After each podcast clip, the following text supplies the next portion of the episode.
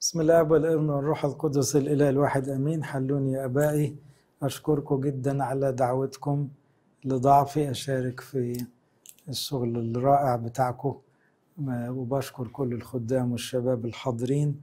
وموضوعنا بنعمة ربنا عن سعادة الأبرار في الحياة الأبدية. بداية الموضوع صعب الكلام فيه ليه؟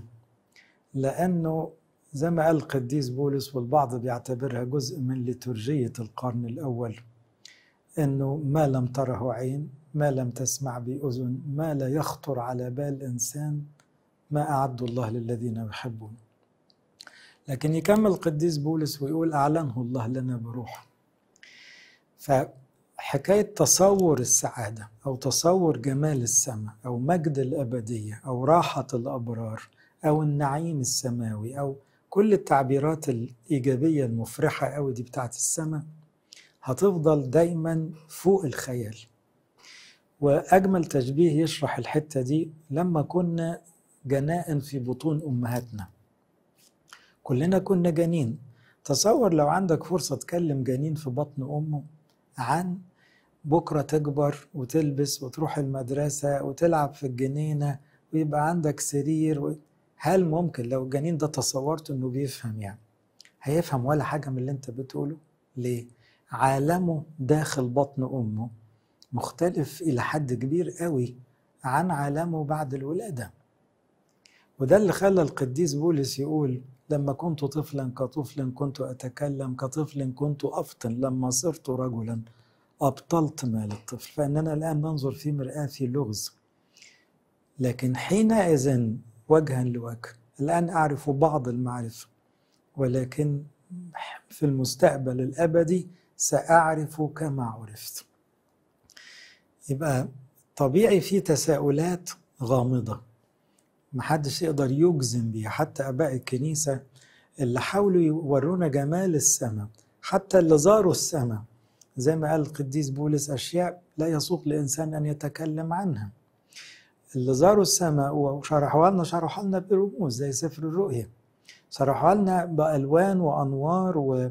وتعبيرات بتقرب المنظر لكن صعب تخيله في الآخر. فعموما إحنا بنصدق اللي قاله المسيح وال... وكل الآباء الرسل اللي أعلن لهم بالروح القدس عن مجد السماويات لكن مجد السماويات لا يعبر عنه بلغة الأرضيات. فهي دي بقى الإيه المعضلة دايما في المواضيع الإسخاتولوجية بتاعت الأخرويات. عندنا دايما مشكلة. نعبر نقول إيه؟ لأننا السماويات عوض الأرضيات الأبديات عوض الزمانيات. فهنا دي لها لغة ودي لها لغة مهما كان. فالوصف محير. لكن تعالوا نتعامل بما أعلن لنا في الكتاب المقدس وبشكل مبسط لكن كمان نمشي مع عقيدة كنيستنا واللي استلمنا. المثل اللي حكاه المسيح له المجد في لقا 16 عن الغني والعازر وده أحد الأمثال اللي ممكن نأخذ منها بعض الأمور المرتبطة بالسعادة الأبدية. فيقول مثلا كان مسكين اسمه العاذر الذي طرح عند بابه مضروبا بالقروح ويشتهي أن يشبع من الفتات الساقط من مائدة الغني. بل كانت الكلاب تأتي وتلحس قروحه فمات المسكين وحملته الملائكة إلى حضن إبراهيم ومات الغني أيضا ودفن.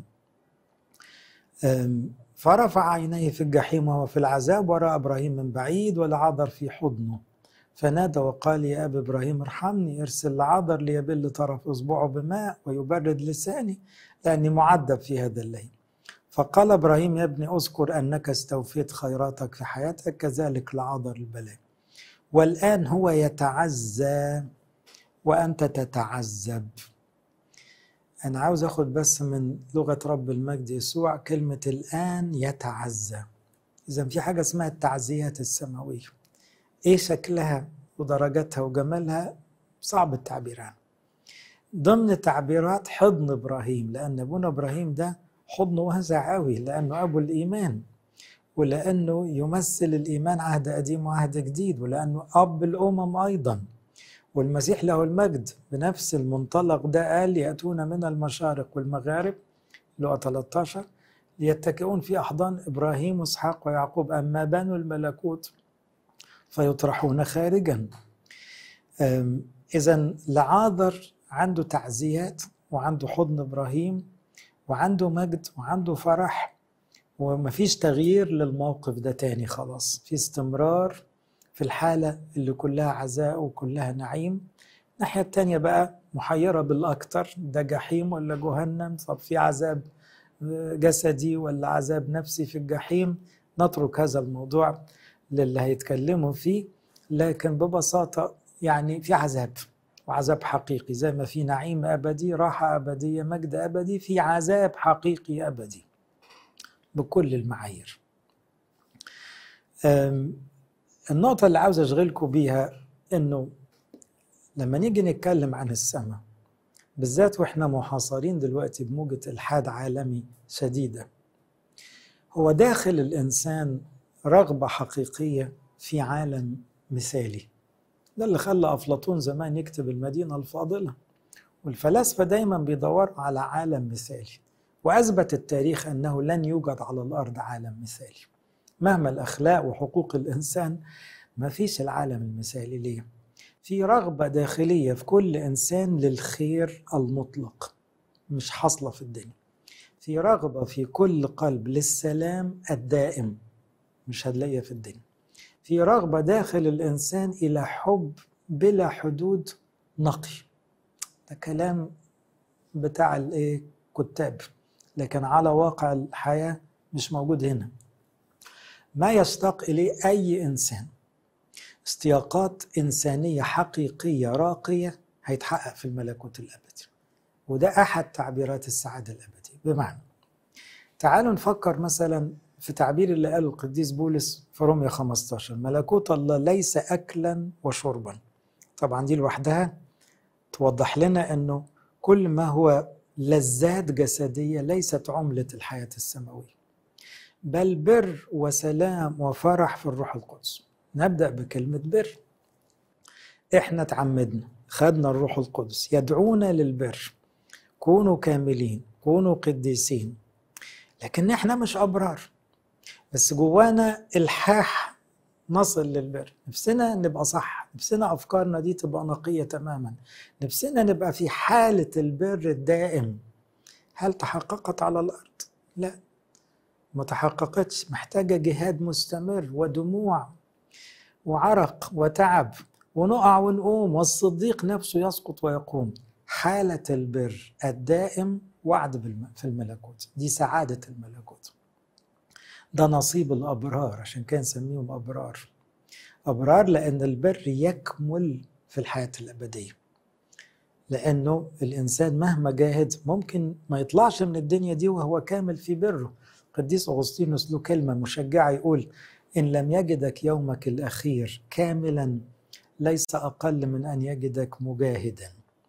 يبقى هنفضل نجاهد لآخر العمر.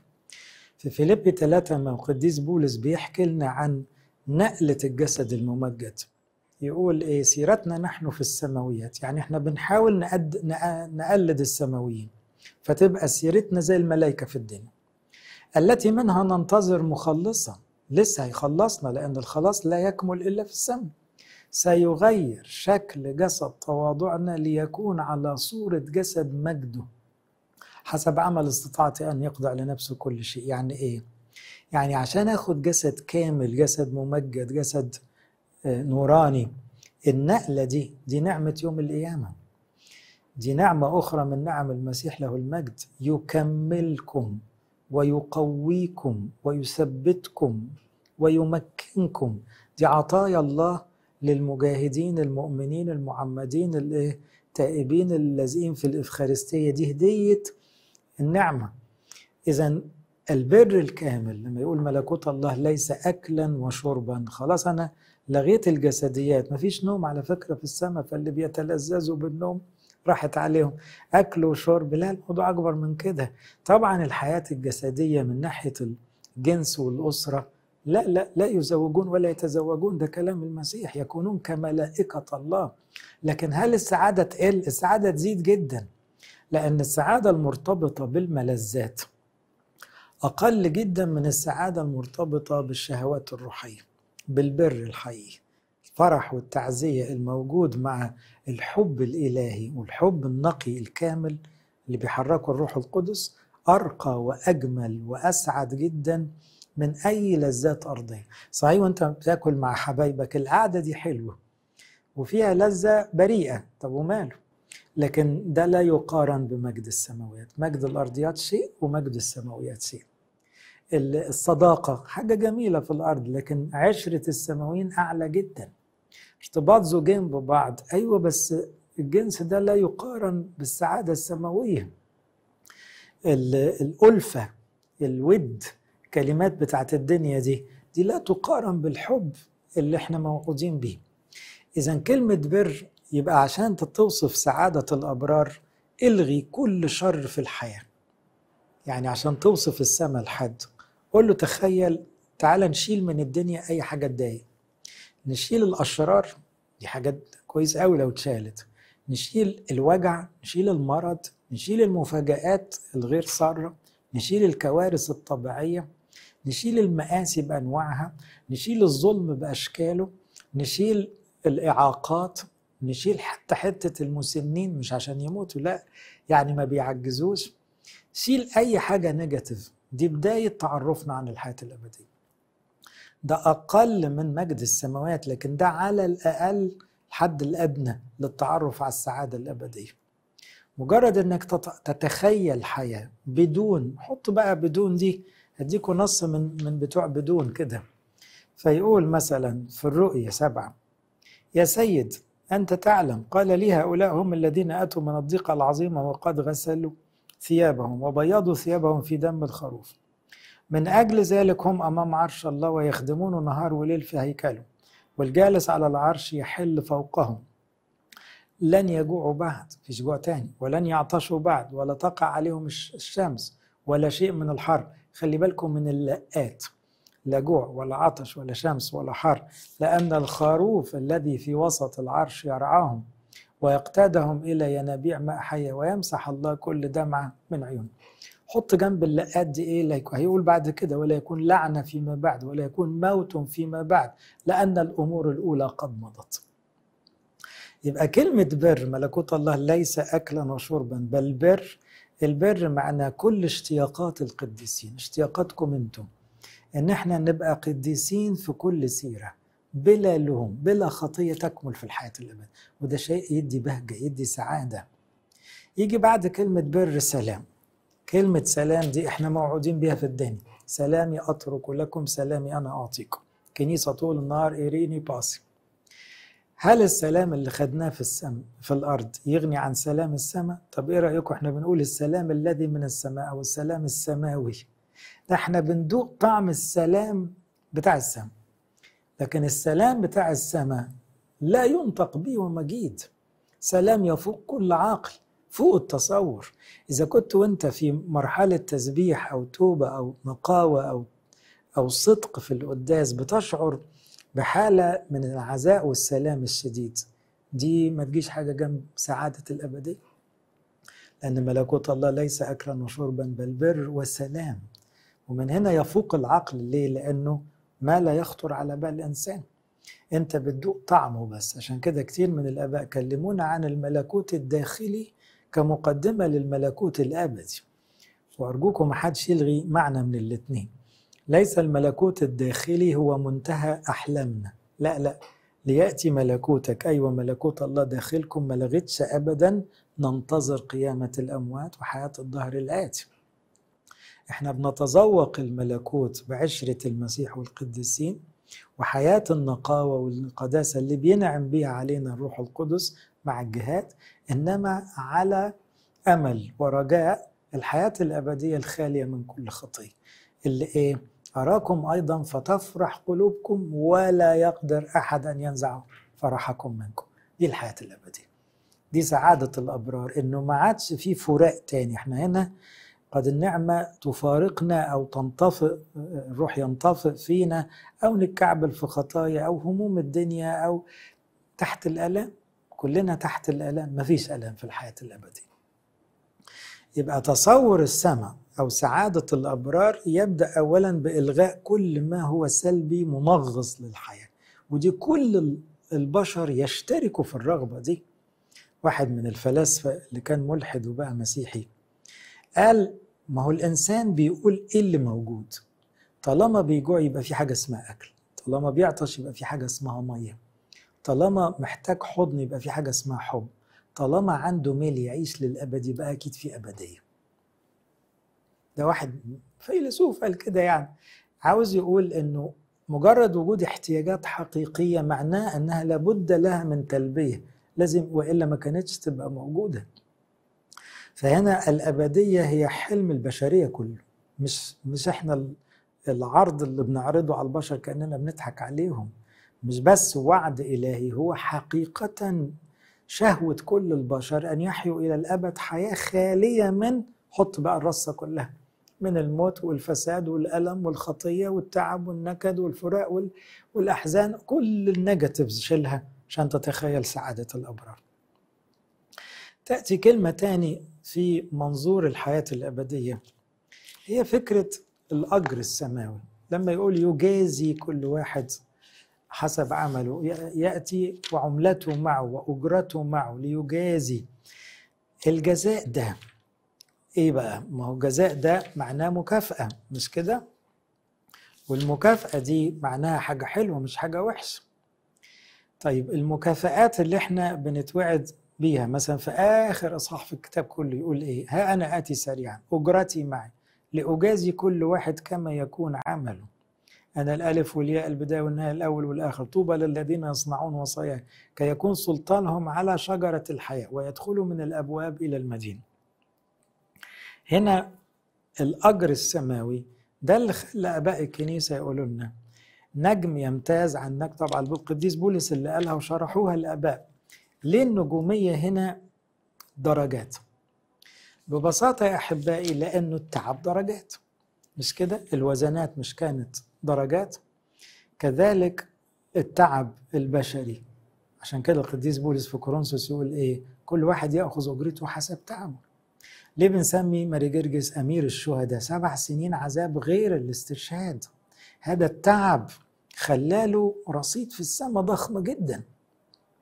اذا إيمان الكنيسة البسيط إنه المجد نفسه السعادة ممكن تبقى درجات. هيجي سؤال بمفهومنا العقلاني الأرضي البشري درجات يبقى في واحد ناقصه سعادة؟ لا محدش ناقصه حاجة. ما في حاجة اسمها الكمال. بس الكمال هيتف يعني هيختلف من شخص لشخص.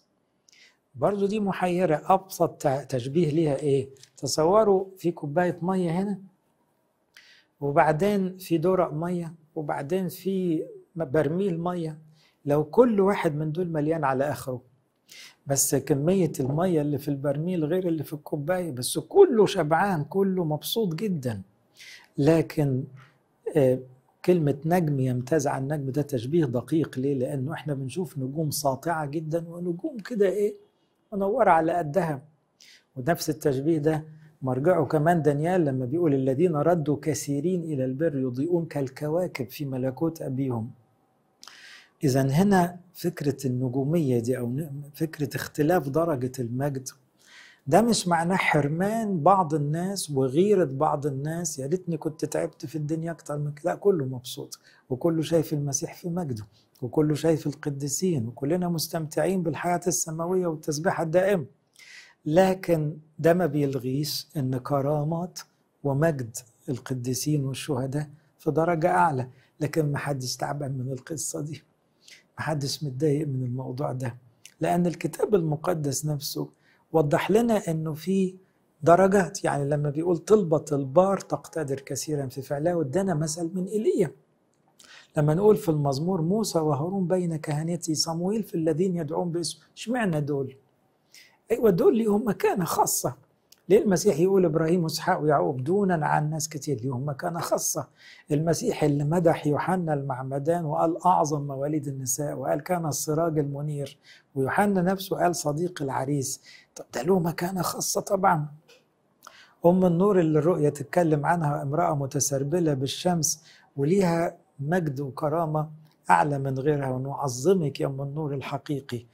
مفيش مجال للتنافس مفيش مجال للغيرة. دلوقتي في مجال يعني لما تغير من الشهداء ربنا يديك وتبقى شهيد لما تغير من اللي بيتعبوا في النسك والزهد أو يتعبوا في الخدمة يلا اشتغل. حلوة قوي الغيرة هنا في الحسنى في الدنيا. لكن ما فيش غيرة مرة لما تلاقي إنه يعني فرق مستويات. الحتة دي بتلخبط بعض الناس. موضوع الأجر ده لما يقول إيه؟ أعمالهم تتبعهم. يعني إيه أعمالهم تتبعهم؟ يعني كل الأعمال المحبة بما فيها كوباية المية كاس ماء بارد لا يضيع أجره. اذا كل ده متخزن وده يفسر لنا تعبير المسيح لما قال لا تكنزوا على الأرض اكنزوا في السماء. يبقى واضح إن كل واحد فينا يسافر السماء. بيفاجأ إنه مفتوح له حساب كنز أو رصيد كبير. الرصيد ده عمله بصلواته وبأصوامه بدموعه بتعبه بعرقه باحتماله بصبره. بخدماته بجهاده ضد الخطية. مش كده؟ كل ده كنز طبعا عطاياه تبرعاته. آه، كل ده محطوط في الكنز. في المقابل هتقول لي الخطايا لا استنى الخطايا دي ما بتخصمش. الخطايا دي محطوط لها علاج. العلاج يبدأ بدم المسيح الفداء اللي بتاخده بالمعمودية والميرون ويستمر بالتوبة والإفخارستية والحياة المقدسة.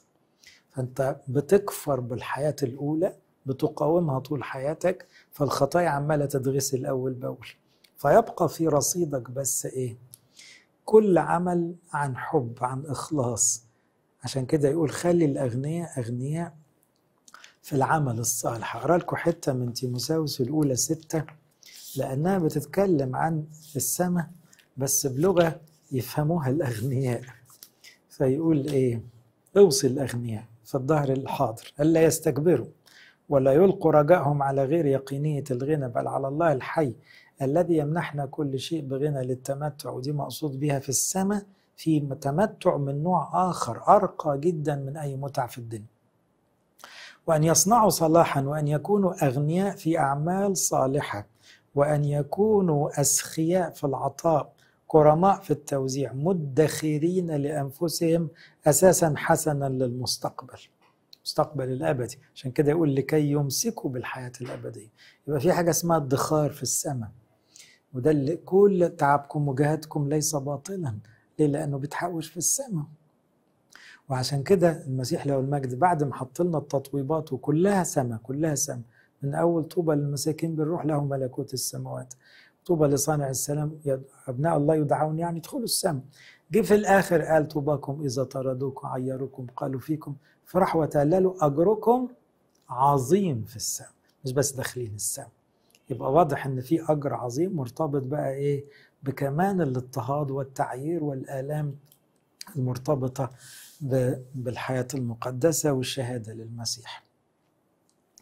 من النقط المهمة كمان نذكرها في السعادة الأبدية هي معية المسيح. لما القديس بولس في رسالته لفيليبي عبر عن اشتياقاته السماوية وضح لنا أن السماء بالنسبة للقديسين الموضوع مش خالص مرتبط باللذات هو مرتبط بالحب الإلهي.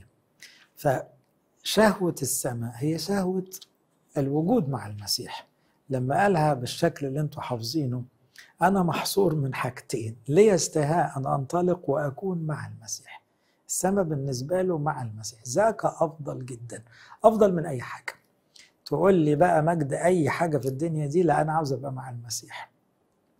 لكن بقاؤه في الجسد له لزوم. أبقى في الجسد ألزم من أجلكم ليا رسالة ليا خدمة فأي ليا معاد لكن شهوة السماء تظل هي الغالبة داخل قلب القديس بولس. عشان كده. في رسالته الأخيرة لما كتب لتيموساوس الرسالة الثانية قال له إيه وقت انحلالي قد حضر جهدت الجهاد الحسن أكملت السعي حفظت الإيمان أخيرا قد وضع لي إكليل البر ولئلا يفهم خطأ إن الإكليل اتحط خلاص واتصرف قال الذي يهبه لي في ذلك اليوم الرب الديان العادل وليس لي فقط بل لجميع الذين يحبون ظهوره أيضا. في رسالته الثانية لتيموساوس اذا شهوة السماء دي ده معنى من معاني السعادة الأبدية. اللي بيحب المسيح قوي هو بيقول له معك لا أريد شيئا في الأرض ومن لي في السماء هو أنا رايح السماء ليه؟ صحيح الملائكة حلوين قوي القديسين حلوين قوي بس قبل أي حاجة أنا عاوز أقعد معاك على طول. عاوز حضنك الأبدي. عاوز السعادة في الوجود معاك. عاوز أين تمكث؟ بتاعت يوحنا واحد. تستمر معايا إلى آخر الدهور. عشان كده واحد زي يوحنا الرائي لما اتفرج على مجد السماويات في الرؤية قال أمين تعالى أيها الرب يسوع. قديس بطرس اللي شاف التجلي يقول طالبين سرعة مجيء يوم الرب. يبقى شهوة الأبدية بتتحرك من الحب العشق للمسيح. بيخلي الواحد يقول له يلا هنروح إمتى بقى؟ عاوزين ندخل السماء نستمتع بالمسيح. وبالمرة بقى مش بس بالمسيح له المجد لأنه يأتي في مجده مع ملائكته وقديسيه. ففي متعة أخرى من التمتع بالحياة السماوية بشركة القديسين والملائكة. عشان كده في أفسس يقول صرتم رعية مع القديسين وأهل بيت الله. يبقى الاحتفال السماوي ده ليس المسيح وأنت فقط. مفيش المعنى ده أرثوذكسيا. أنت عضو في الكنيسة اللي رأسها المسيح والحفلة حفلة للكل كل المفديين يأتون وفرح أبدي على رؤوسهم ويهرب الحزن والتناد إذا اتكلمنا عن حالة البر حالة السلام والفرح حالة الكمال والنقاوة والقداسة اتكلمنا عن الأجر السماوي أو الجزاء والنجم نجما يمتاز عن نجم في المجد. يبقى برضو بعض التساؤلات بتاعت إيه؟ الوقت هيمشي إزاي؟ وهي كلمة الوقت أساسا كلمة غلط لأن الأبدية مش زمن. ما تحط كلمة أبدية تقيسها بالزمن الزمن ده فيه دقيقة وساعة ويوم وسنة مش كده؟ مفيش كده في في الأبدية. الأبدية كأنها لحظة لا تنتهي. وبالتالي الساعة مفيش ساعات خلاص في السماء عشان كده تخيل الأبدية بشكل زمني فالسؤال اللي يطلع من الشباب هنزهق. وحبيبي هنزهق لأن إحنا ساعة عن ساعة لازم يحصل تغييرات. لكن الأبدية لو وصفت بأجمل لحظة ولحظة لا تنتهي ولا أنا بقوله نفسه ما يدخلش الدماغ. بس كأنها كده. مش هتسهل عن الزهق لما تكون في أجمل لحظة في حياتك. لحظة. بتبقى مش عاوزة تخلص. زي بتاعة التجلي جيد يا رب أن نكون ها هنا. خلينا كده خلينا كده هي دي السماء. هل هنزهق؟ مش هنزهق. نزهق ده في حالة إن إحنا هنبص في الساعة. ما فيش ساعة. ما فيش حالة زمنية متغيرة. وبالتالي برضو السؤال لا يتناسب مع معطيات والفوكابولري بتاع الحياة الأبدية لأنه مفيش حاجة اسمها وقت ولا يكون ليل ولا نهار. خلاص. هو نور دائم والمسيح نفسه منور لأن مفيش شمس والسماء والأرض تزولان طبعا لأن لازم يبقى سماء جديدة وأرض جديدة بما إنه إيه خليقة جديدة وأجساد سماوية ويبقى كله جديد في جديد. وبالتالي السعادة الأبدية تظل دائما أعلى من الوصف. برضو مش هقدر ما أقولش حتة من كورنثوس الأولى 15 لما بيبقى عاوز يوصف لنا شكل من أشكال مجد القيامة فهنا القديس بولس إدى تشبيه الحقيقة مش هنلاقي في التاريخ أجمل منه وهو يوصف الفرق بين الجسد ده اللي إحنا فيه دلوقتي والجسد الممجد بما فيه السعادة دلوقتي حتى بالتعزيات الروحية والسعادة الأبدية. يقول قائل كيف يقام الأموات وبأي جسم يأتون؟ يا غبي. لأن هو بيقول له غبي هنا ليه؟ لأن هو بي بيستنكر القيامة. اللي بيدعوا السؤال ده دول ضد القيامة. الذي تزرع لا يحيا إن لم يموت. الذي تزرع لست تزرع الجسم الذي سوف يصير بل حبة مجرد. ما تيجي تزرع شجرة برتقال بتجيب شجرة برتقال ولا بتجيب بذرة الشجرة تحطها تموت في الأرض بعد شوية تلاقيها شجر.